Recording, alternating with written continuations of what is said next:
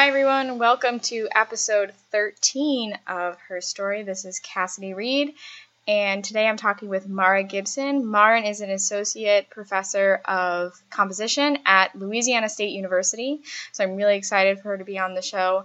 In this episode, we talk about composition, we talk about her career, and we talk about how to promote more female composers in the field. So I'm really excited for you all to listen to this episode and check it out. Please make sure you are liking and sharing this episode with your friends. If you'd like to be a guest on the show, feel free to DM me on any of the social social media accounts, or you can email me at musicherstorypod at gmail.com.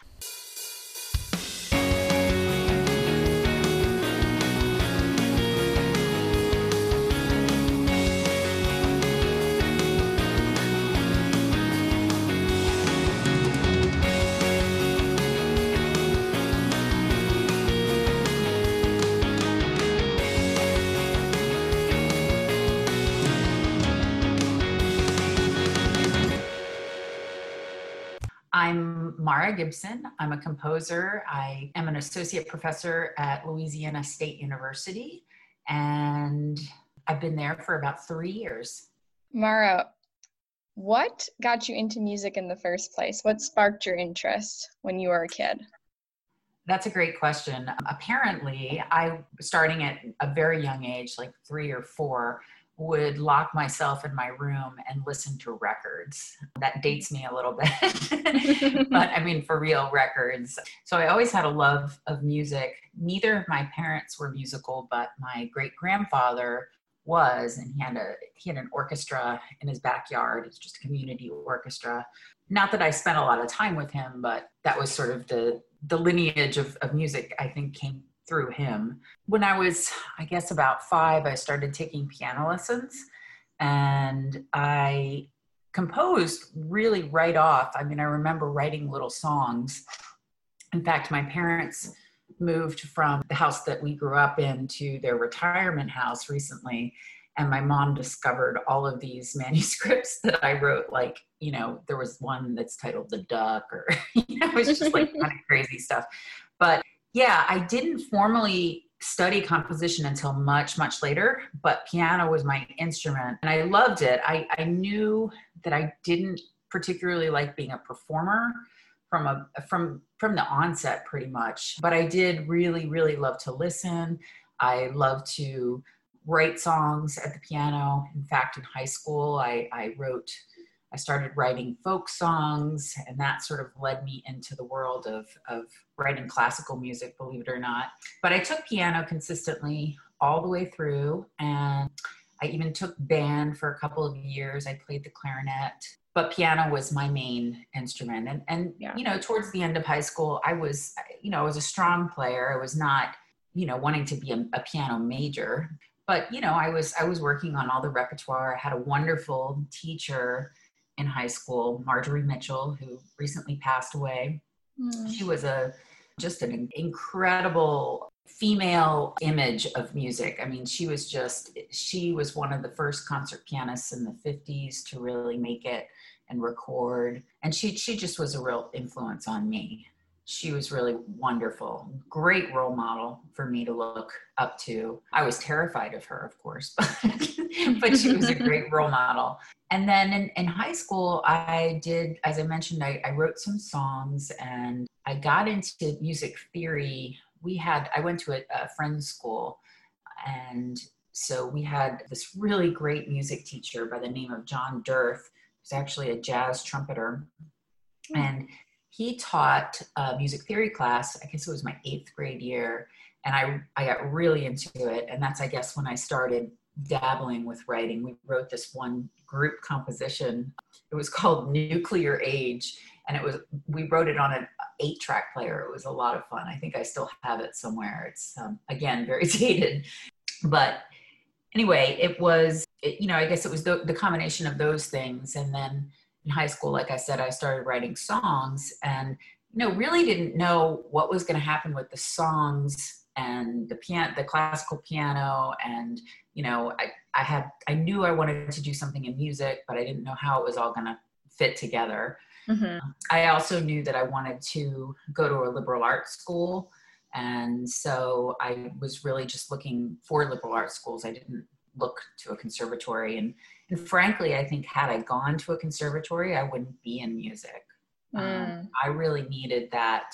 I needed to come to it in, an, in a more open way. And so I ended up going to Bennington College and it was the perfect place for me. I mean, it really allowed me to hone in on what I wanted to do musically, but also in lots lots of other areas. So Bennington, you're you're required to touch on five of the seven areas that they offer. And then within that, you can major. And I, so I ended up focusing on music, literature, and ceramics were my three. I was a double major piano performance and composition. That really just came out of my first semester there. We had a composition class. Well, I mean, Bennington's approach to music was very unique. We learned basically three components to music performance, improvisation, and composition. So it was not your typical like music theory sequence. I had to, I had had a lot of that but I had to kind of get that through other means. So I was in an improv class all the way through. I was in composition all the way through and performance all the way through. And that was true if you were a composition major or an improv- improvisation major. So that was pretty great. And in my composition class, my first year, I wrote several pieces, and that's when I really got the bug. I had some great teachers you know, at Bennington, we could get performances. And so it was just a really, really rewarding for me at that time. Mm-hmm. Uh, you know, I continued to do music uh, all the way through college. And I knew I wanted to go to grad school in composition. I, I, I knew that pretty early on, like probably by my second year. But I went to a couple of different schools because, well, for one, Bennington was really expensive. It is really expensive. Mm-hmm. And so, in order to offset some of the expense, I took some classes and did some things at other schools and realizing that I'm not I wasn't a typical music major I tried to get a lot of the more traditional curriculum through other schools so I went to London College of Music for a semester mm. and I went to um, Loyola University in New Orleans for a semester and again I got a lot of the ear training the theory those kinds of things. I mean, still didn't like ever get a, a, true sequence of it, but I was able to kind of piece things together. And then by the time I got to grad school, I was the crazy, crazy composer who wanted to take counterpoint and all these things that everybody else was like, I'm done with, I'm ready to just go into composition, you know? So I came at it sort of backwards. Yeah. But it worked for me. And that was really that, that was just my path. Uh, I took two years off after undergrad and I lived in North Carolina and I taught piano. I learned quickly that if I was willing to drive to people's homes, I could get a very robust studio very quickly. Mm-hmm. And I did. I had about 40 students and I, you know, it was that's what I did. I also did some some studying at Duke University. I audited some classes there. I was in their graduate seminar, so I was continuing to write and build my portfolio. And then in 1996, I went to SUNY Buffalo. Yeah, this Buffalo. Was, yeah. this is a big um are do you know buffalo are you from there i'm from the buffalo area yes excellent yeah. all right yeah so so you know about lake effect snow.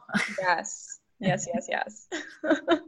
well, it was a toss up for me. My dream school was Brandeis, and I got in, but I got more money in Buffalo. And mm-hmm. so I ended up opting for Buffalo. It's funny because Brandeis and Boston has come into my life many, many more times. It's like it's just this it's this city that won't leave me alone. I can talk about that in a little bit. But mm-hmm.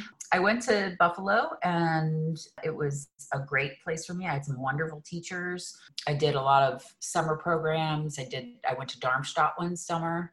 That was an incredible experience.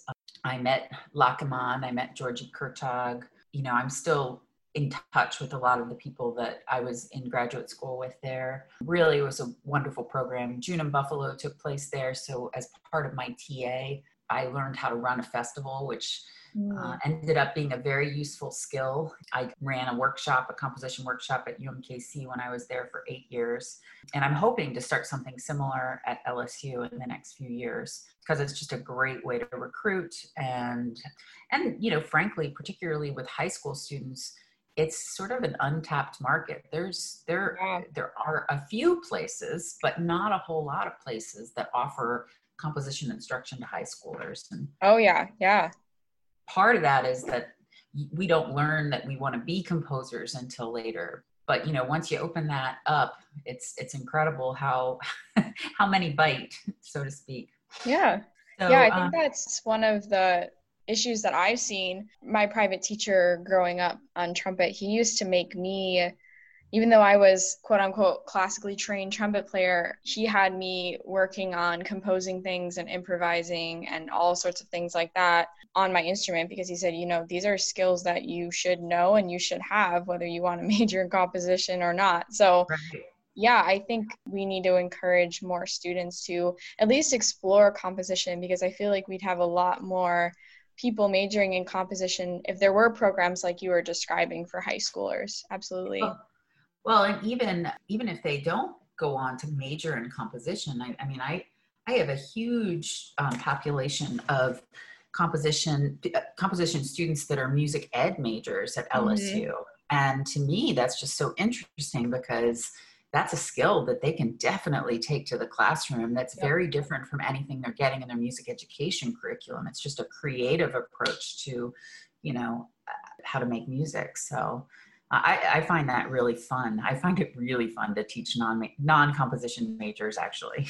Yeah. yeah. Then let's see. After Buffalo, I moved down to New Orleans and I taught. I had a ton of adjunct jobs. I was teaching at Tulane, Loyola, Southeastern, NOCCA. I, I don't know. I was all over the place. One time, I remember one semester I was teaching six classes at three different universities and it was just insane. But it was good. I learned very quickly how to teach and on the college level. And it was it was good. I, I continued to write and a couple years after decided to go to to the banff center for a residency. That was really invigorating because it was really the first dedicated time when i wasn't working or teaching that i could just dedicate to my composition and I met uh, I met so many people there, so many musicians. I'm actually still in touch with many of them mm-hmm. because it, it's just an environment like that. I mean, residencies they fuel me. I've mm-hmm. only been on a total of three of them, but some of them have been the most profound experiences I've I've ever had. Just because you're away, you know, and you can, yeah. you can really dive into your work and your surroundings and meet some just interesting, interesting people. Mm-hmm. After New Orleans, I moved up to Kansas City and I started teaching at UMKC. I did a lot of adjunct there at first, but then UMKC became my main job. And I actually worked a lot in arts administration. So I was the director of the community music program there so a lot of my skills as a piano teacher i was able to draw on there and my love of teaching kids as well. Yeah. And then that sort of morphed into me teaching composition and gradually my position morphed into teaching more composition at umkc and then in 2017 this uh, opportunity at lsu came about and it was just a it was an opportune time. I was in a position at umkc that was a three year renewal and there was future but it wasn't tenure track. And yeah. i was really i you know have always wanted a tenure track position obviously. And so this opportunity came about and I went for it. It was a visiting, but you know, I knew that it was going to turn into something permanent. I had some connections at LSU. Like when I was in June in Buffalo, I met several musicians. In fact, Seth Orgel, who's the horn professor here, is a good friend of mine. I've known, you know, for 20 some years. So there were just a lot of a lot of things that felt very right about it, but it was definitely a scary leap, you know, moving halfway across the country and not necessarily knowing what is next. But it was one of those, it, it was one of those decisions that I feel like the universe was giving me a nudge. Uh, mm-hmm. I mean, it was, it turned out to be the best decision I've ever made. I'm, I couldn't be happier teaching at LSU. I'm teaching composition. I'm running a studio. i'm really have the opportunity to build a program. I have wonderful colleagues. I'm, you know, getting very well supported in terms of my composition. So it's just been, it's been really great. And hopefully will result in, in tenure soon. So yeah, that's awesome. While you were talking a little bit, I, I thought of a few questions that I wanted to ask you. Obviously, being a female composer, you are in a minority as far mm-hmm. as programming is with composition. So, were the programs that you were a part of as a student at the collegiate level were there were they very diverse or did you feel like you were often the only or what was the vibe there for those mm-hmm. programs well at bennington it was pretty diverse that's partially because it's bennington and bennington used to be an all girls school so it was pretty diverse once I got to graduate school, though, I very quickly learned that I was in the minority. There were two of us studying composition at uh, in my program, and I mean, that UB has a huge composition program. Mm-hmm. So that was that was a wake up, and it was something that I it really bothered me at the time, but it was something I didn't talk about because I knew that if I focused on it too much, I would lose, I would get, I would lose, you know, my motivation to do it. You know, I really grappled with, you know, being outspoken about it, but I felt like that using that energy somehow would take away from me writing music. And it wasn't until I wrote Skirt and Pants, Why Not Both, that I really was able to fully disclose and share some of those experiences. Can you talk a little bit about that? Mara wrote an article on newmusicusa.org and it's called Skirt or Pants, How About Both? Where she talks about gender relations in classical music. So, can you delve a little bit into your research in this article that you wrote? Well, actually, I got the idea shortly after Christy Kuster's article that she wrote in the New York Times. And it really struck me that, you know, I mean, that this is just not talked about. And there's, you know, I think with composition, there tends to be this master mentality of teaching that mm-hmm. goes hand in hand with very much of the patriarchy. So there's there's just a lot of things. I mean, I I still to this day have not had a female composition teacher. Yeah. So, you know, when I was at UMKC, there were two of us, Chen Yi and I, which was really unusual. And, you know, what's even more unusual is I would say more than half of my studio at LSU is female. Mm. So we are seeing a trend and it is changing. But yeah, I mean, I think some of my most difficult experiences came through some of those interactions with very, I don't know how to phrase this nicely.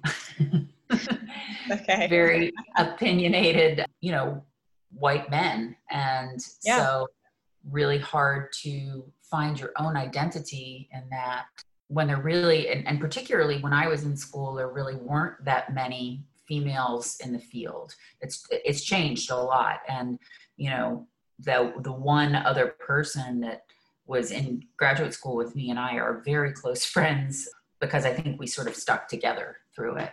Yeah. Um, and we created our own network for ourselves. I have a follow up question to that. So you were talking about there really wasn't a whole lot of female composers when you were in college and things. So what sort of besides your other colleague in your program what sort of support systems did you have to look for for motivation or inspiration are there any particular female composers that you were looking into or you were studying or you were listening to mm-hmm. to feel that sense of community Yeah, that's a great question. Betsy Jolas came to Bennington when I was a senior. And in fact, I went over to France and studied during her summer program the summer after I graduated. And so she was one of the first people that I really looked to.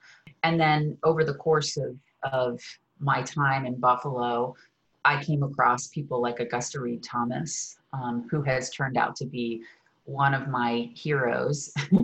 she actually is the person that convinced me to write my first large scale orchestra piece in, in the cab of a, a taxi cab in Bangkok, of all places, but that's a whole nother story. So I did seek out these people, but I still primarily had, you know, my, my formal teachers were um, were males. Yeah, I know for the band world isn't the most. Composition wise it is not the most diverse by any means just based upon what gets played and what gets put in state manuals and things mm-hmm. that people follow like the bible which i wholeheartedly disagree with. But my issue often is trying to find works by female composers that are for you know particular levels especially at the middle school level. And it's because the state manuals really only put like no female composers or composers of color in their manuals. And I feel like a lot of band directors strictly follow that manual when it comes to selecting repertoire for their ensembles. I actually went through, so I'm from New York State. Obviously, I teach in New York State. I went through New York State's manual, their state manual. I went through the the large ensemble, the band section, and I counted how many female composers were in that manual. And there were a few hundred male composers, and they only ended up being five female composers. Wow. Listed. And wow. there are six levels. So they basically were like, oh, we're just going to have the one token. The token. Yeah. For every level. And the majority of the pieces listed were by Anne McGinty, and that was it. Right. Well, are you aware of Rob Deemer's project? Diversity. Yes, composerdiversity.com. Yes. Yes. Yeah. He's done some incredible work in that arena. And he's, you know, he's actually created spreadsheets so you can search by an area, a geographic area in the country. Mm-hmm. If you want a female composer or if you want an African American composer, I mean, it, it, it makes it a lot more accessible. It's really amazing what he's done. Yeah, I actually met with him we had a kind of Skype call with him and some of the other secondary teachers in my district and we talked about this whole thing and he he walked us through the database and everything because I teach in a very large and very diverse school district and so one of our goals as a department is to start programming more music by uh, women and people of color and the LGBTQ community. So, because that representation piece for our students is so important. And I don't want Absolutely. my kids to think that the only composers out there are old white guys. so, that's kind of like my motivation behind it is just to have my students be able to see hey, I can write music if I want to, or I can perform on this instrument if I want to. Right. Yeah, so yeah, that is a really great resource and a lot of people don't know about it. So I keep pushing it in like every interview. If somebody starts talking about composition, I'm like, composerdiversity.com. Yeah. they should sponsor me. Yeah, they should. Uh-huh. and Rob is just a great guy all around. He is. He's a very nice guy. So another question for you I have is how can, besides obviously like the composerdiversity.com is a great resource, but how do you think we can support more female composers in the field? Because I think one of the biggest issues is women are writing music, but their music isn't getting played. So mm-hmm. do you have any sort of ideas as to how we can support more female composers in the field? Well, I think the biggest issue is that we don't teach through the history of music, the history of female composers. I oh, think oh, yeah. that that's a huge part of it. In fact, my good friend Garrett Schumann is in the process of writing an anthology that's more inclusive of not just women, but everybody, where he's going through the music theory curriculum trying to create a more balanced set of, of examples so that they're not by the same dead white men.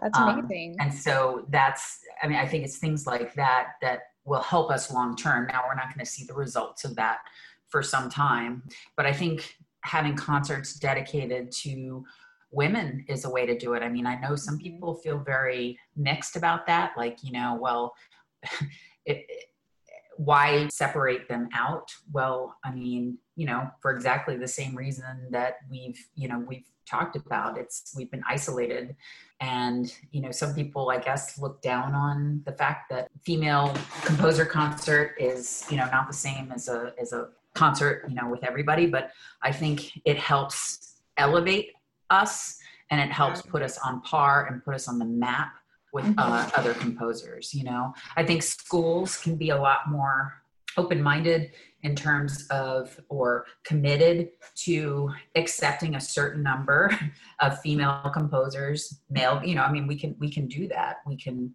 diversify. Um, but i think the real the biggest challenge is is what we're what we're given in history. I think we need to find a way to expose that you know women were writing music you know like hildegard way back when and yeah. we need to be learning about that yeah i i think i learned looking back at my music history classes because i just graduated from my undergrad not this spring but the spring before so it's very fresh in my brain i only learned about a handful i learned about hildegard learned about clara schumann but not many others after that. So yeah, yeah I, I I love the fact that that anthology is being written because yeah, I we don't focus on it. And what irritates me is that music as a subject is not held to certain you know national or state standards it doesn't have to have this specific curriculum and i understand that we need to have students learning about certain composers that did have a great impact on music history, but there's no one saying, oh, this day you have to teach this, or this right. you have to teach that. Professors and teachers in K 12 education in music, for the most part, are in full control of the curriculum that they are giving their students. Mm-hmm. And I don't think people are fully either committed to trying to teach kids about more diverse people in music or they they were never taught that themselves and so they're just teaching what they know and what they were taught and so i think that teachers need to have a real commitment to making those changes in order for those things to happen because that is a major absolutely. issue i agree with you yes absolutely i i completely agree you were talking about doing the all female composer concert. And actually, my friend Madeline and I, she was my she's my first interviewee that I did. She was on my episode two. We were talking about how we're going to try to do that with our middle schoolers this year. Fingers crossed if we are not virtually teaching because of COVID. We're trying to do an all female concert. She actually found a piece that's a solo saxophone concerto type vibe, but she's a saxophone player. But it's with middle school band, which is like really hard to find in the first place. Yeah. written by a female composer. She found that piece. She's like, we're doing it. I found it. We're doing it now. so yeah, we're we're trying to do that sort of thing. And I've made it a commitment to make sure that I have for every concert at least one piece written by a female composer or a composer of color because that's excellent yeah because if you can just do that that's stepping in that right direction mm-hmm. um, a lot of people like to choose repertoire for concerts based upon a theme and oftentimes i see like their theme is you know i don't know the circle of life or whatever it is right. something, something deep and makes you think, I guess. Uh, but they'll pick something like that that's so ethereal, and then they'll just have the same composers over and over and over again, like to right. Kelly and Mackey and yep. Maslanka, which are all great composers. And I know I'm like sticking with the band world right now, but that's what I know. But they're all great composers, right? But that's their entire concert over and over and over again. Yeah. Are you familiar with Alex Shapiro at all? Mm-hmm. Yeah. Yeah. So she's done a lot with sort of flex pieces for middle school band and and and a little later too. And she actually is a part of a group that I've been participating in since COVID. It's called the Creative Repertoire Initiative and it's pretty much dedicated to a creative repertoire that we can do in covid right? So so perhaps it's it's uh, unusually balanced middle school bands or something that has more flexible instrumentation. But i'm just i'm so impressed with the work that that group has done. Yeah. and, I, and i do think cbdna is getting better. I think they've two years ago they started having a, a like a roundtable for female composers. So i think you know like anything it's just it's going to take time but every little step every band director that is making a commitment to programming you know one piece by a female and or person of color you know is making a huge difference. For sure. Because the kids that are playing in those bands you know they they identify with that you know? They see yeah. themselves in that. And if, if you look like them then there you, there is this aha moment where i could be that. Yeah i actually sat down and had a conversation with some of my students pre-covid about all of these issues and i and i told them i said i had i did not play a piece by a female composer that i remember until i was in college. Mm-hmm. and it was one.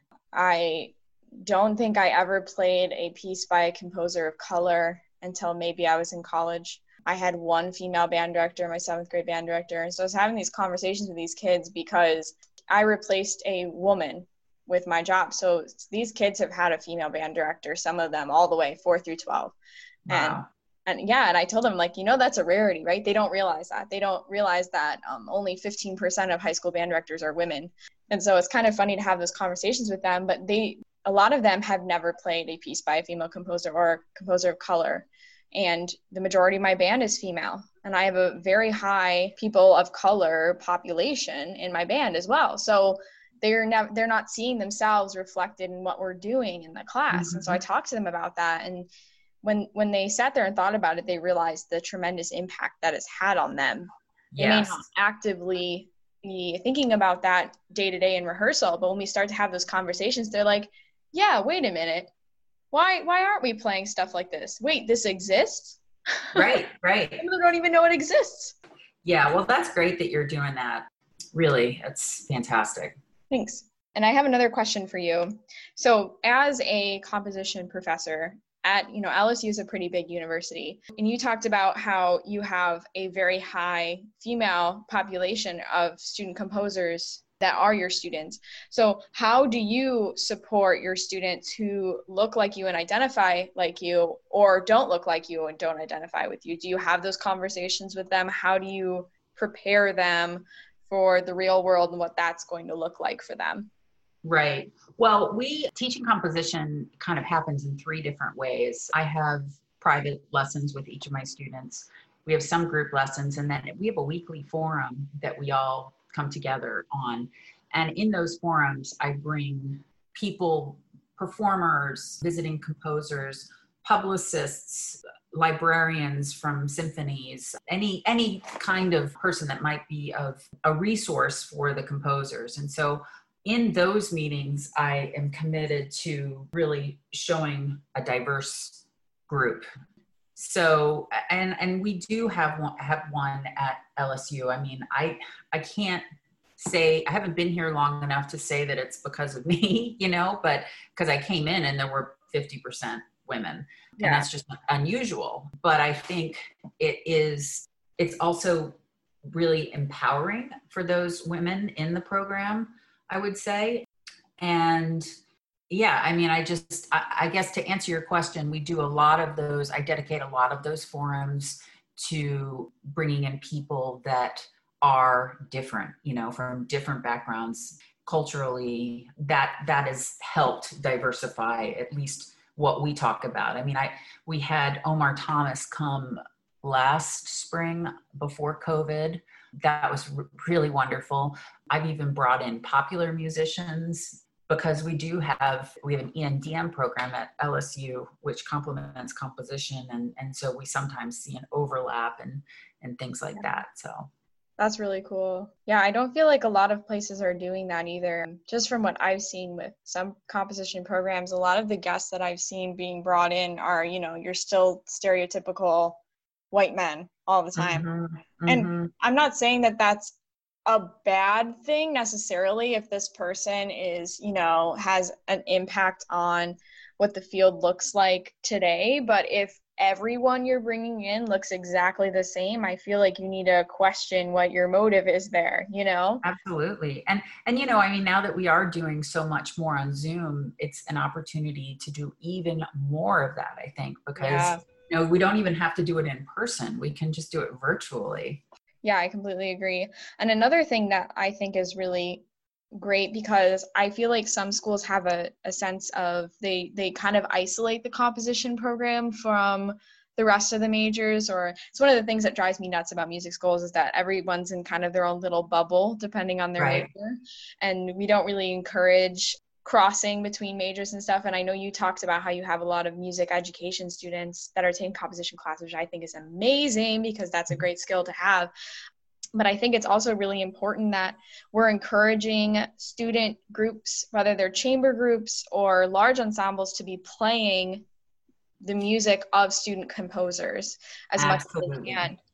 Because some schools just do a new music concert and they have it like once a year, and that's the only time student compositions get played. And I feel like there needs to be more of an encouragement of this creativity, creating music, and having it actively be played by your peers so you're getting that experience and you're getting that feedback while you're still in school. And I feel like more institutions need to encourage that as well.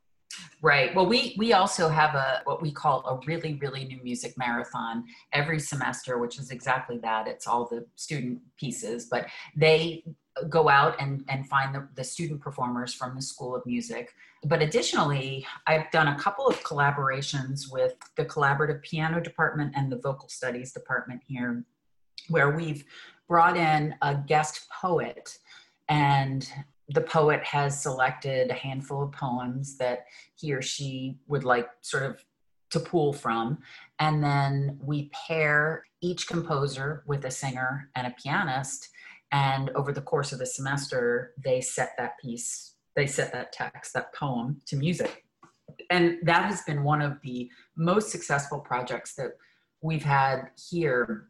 I've had so many singers come up to me and say, you know, it is just so cool to be able to ask the composer what he or she meant in this in this phrase. You know, we don't get to be we don't get to interact with the composer very often. Yeah. And it's it's something that i've decided we're doing every year. It's this program. We'll bring in a different poet each time. And, you know, I, would love to see it grow into something even bigger, you know, where it, it's maybe maybe one semester we pair up with the tuba studio and every composer writes for tuba. Maybe one semester we build an ensemble. Everybody writes for that ensemble because you know it is you're absolutely right a different process when students are living breathing new music you know as as if like new music fresh ink on the page new music you know as it is being as it's being conceived. And it does a lot to help demystify i think the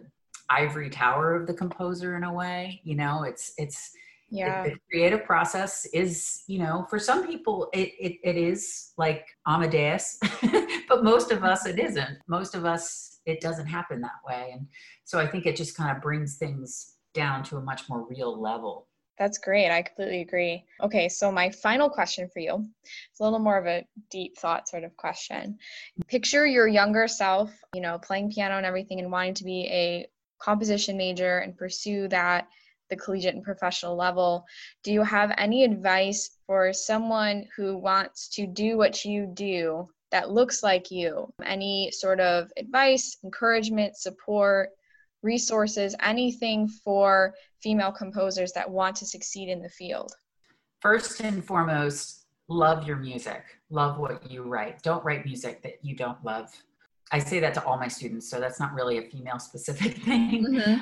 But I think it's an important thing for for female composers in particular to be dedicated to because you know there are still composition teachers that churn out certain composers that sound like them you know? Yeah. and so i think having maintaining your own voice is important. And that's that's something that i have that i had that conversation with my composition students on the first day is you know i'm not here to tell you what to write. I will never tell you to change a note. What i am here to do is to challenge you and to help you find your voice. And if I see that you're uncomfortable with something, I'm probably going to push you more towards that uncomfortable thing so that you have a bigger toolkit as a consequence to make choices in your music. Mm-hmm. Everybody should love what they write if that's, you know, authentically them. All right, Mara, I want to thank you so much for being on and talking with us. I think we covered a lot of ground and I think we we've provided some resources for people that may need some help in diversifying their repertoire as well. So I want to thank you so much for coming on. Thank you for having me.